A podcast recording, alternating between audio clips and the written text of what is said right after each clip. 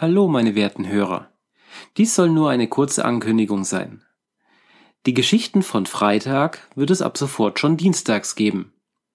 Außerdem kommen japanische Märchen für Erwachsene dazu. Diese wird es freitags geben. Geschichten von Schicksal, Rache, Treue, Sehnsucht und allgemein Erotik. Lasst euch überraschen.